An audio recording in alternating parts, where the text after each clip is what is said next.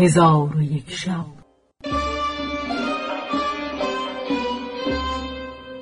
چون شب سیصد و بیست و هفتم برآمد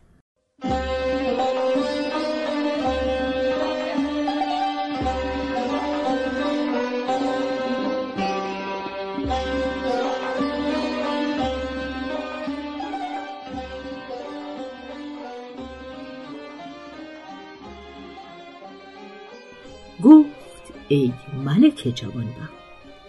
مسرور گفت ایها الخلیفه مرا بکش شاید بیخوابی تو برود و استراب یک سو شود. خلیفه از سخن او بخندید و به او گفت ای مسرور نظر کن که از ندیمان کدام بردر است. مسرور بیرون رفته بازگشت. گفت ای خلیفه علی ابن منصور دمشقی بر در است. گفت او را به نزد منار پس مسرور برفت و علی ابن منصور را بیاورد. چون علی ابن منصور حاضر آمد خلیفه را سلام داد. خلیفه رد سلام کرده گفت ای علی از حکایات خود چیزی حدیث کن. گفت ایوه الخلیفه چیزی را که شنیده باشم بگویم یا چیزی را که دیده ام بگویم. خلیفه گفت اگر چیزی دیده باشی حدیث کن که شنیده چون دیده نخواهد بود. علی ابن منصور گفت ایوه الخلیفه بدان که من در هر سال رسومی از محمد ابن سلیمان هاشمی داشتم. در آغاز سال به عادت معهود به نزد او رفتم و او را دیدم که آماده نخجیرگاه است. او را سلام دادم و او رد سلام کرد و به من گفت یبن منصور با من سوار شو. من گفتم ای خاجه مرا طاقت سواری نیست. پس مرا در دارالزیافه بنشاند و حاجبان و میزبانان به من بگماشت و خود به نخجیرگاه شد. ایشان غایت اکرام با من کردند و لوازم زیافت فرو نگذاشتند. با خود گفتم که عجب است که دیرگاهی در بسره باشم و راهی بجز از قصر به باغ و از باغ به قصر نشناسم. مرا بجز این وقت فرصتی نخواهد بود که در اطراف بسره تفرج کنم. بهترین است که من برخواسته تنها به تفرج روم. در حال برخواسته جامعی فاخر در بر کردم و از خانه روان شدم و ای خلیفه تو میدانی که در بسره هفتاد محلت است که طول هر محلت هفتاد فرسنگ عراقی است. پس من در کوچه های او راه گم کردم و تشنگی بر من غلبه کرد. ناگاه به در بزرگی رسیدم که دو حلقه مسین بر آن در بود و پرده های دیبای سرخ بر آن در آویخته بودند و در دو سوی آن در دو مستبه بود که درختان تاک بر آن مستبه ها سایه انداخته بودند.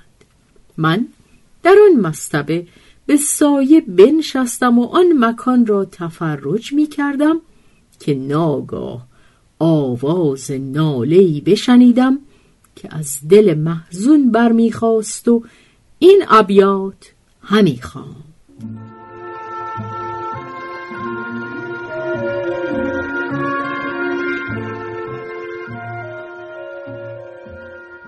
دوست می‌دارم من این نالیدن دلسوز را تا به هر نوعی که باشد بگذرانم روز را. شب همه شب انتظار صبح رویی می‌برم که سباحت نیست این صبح جهان افروز را. و که گر من باز بینم چهر مهرفزای دوست تا قیامت شکر گویم طالع فیروز را. کامجویان را ز ناکامی چشیدن چاره نیست. بر زمستان صبر باید طامع نوروز را. با خود گفتم اگر خداوند این آواز را ملاحتی باشد هر آینه ملاحت و آواز خوش را جمع کرده است. پس از آن به در نزدیک شدم و کم کم پرده از در به یک سو می کردم.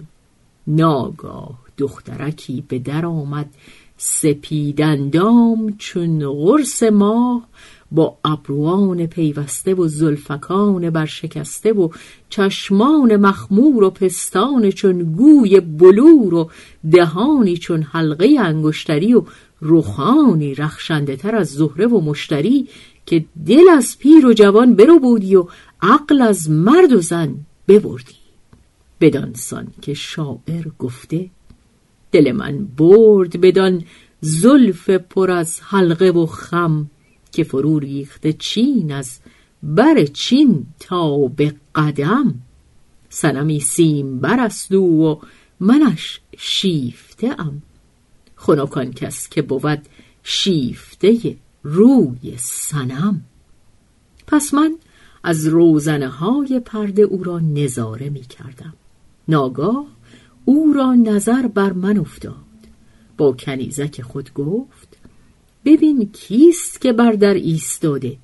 کنیزک برخواسته به سوی من آمد و گفت ایوه الشیخ مگر شرم نداری؟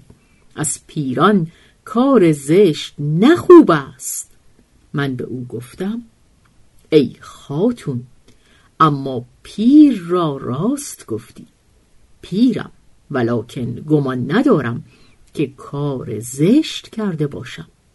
پس خاتون ساکت شد. کنیزک گفت کدام کار زشتتر از این است که به خانه بیگانگان درایی و به نامحرمان نظاره کنی؟ من گفتم ای خاتون معذورم.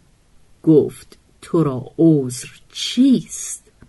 گفتم مردیم غریب و بسی تشنم گفت ما عذر تو را پذیرفتی. چون قصه به دینجا رسید بامداد شد و شهرزاد لب از داستان فرو بست.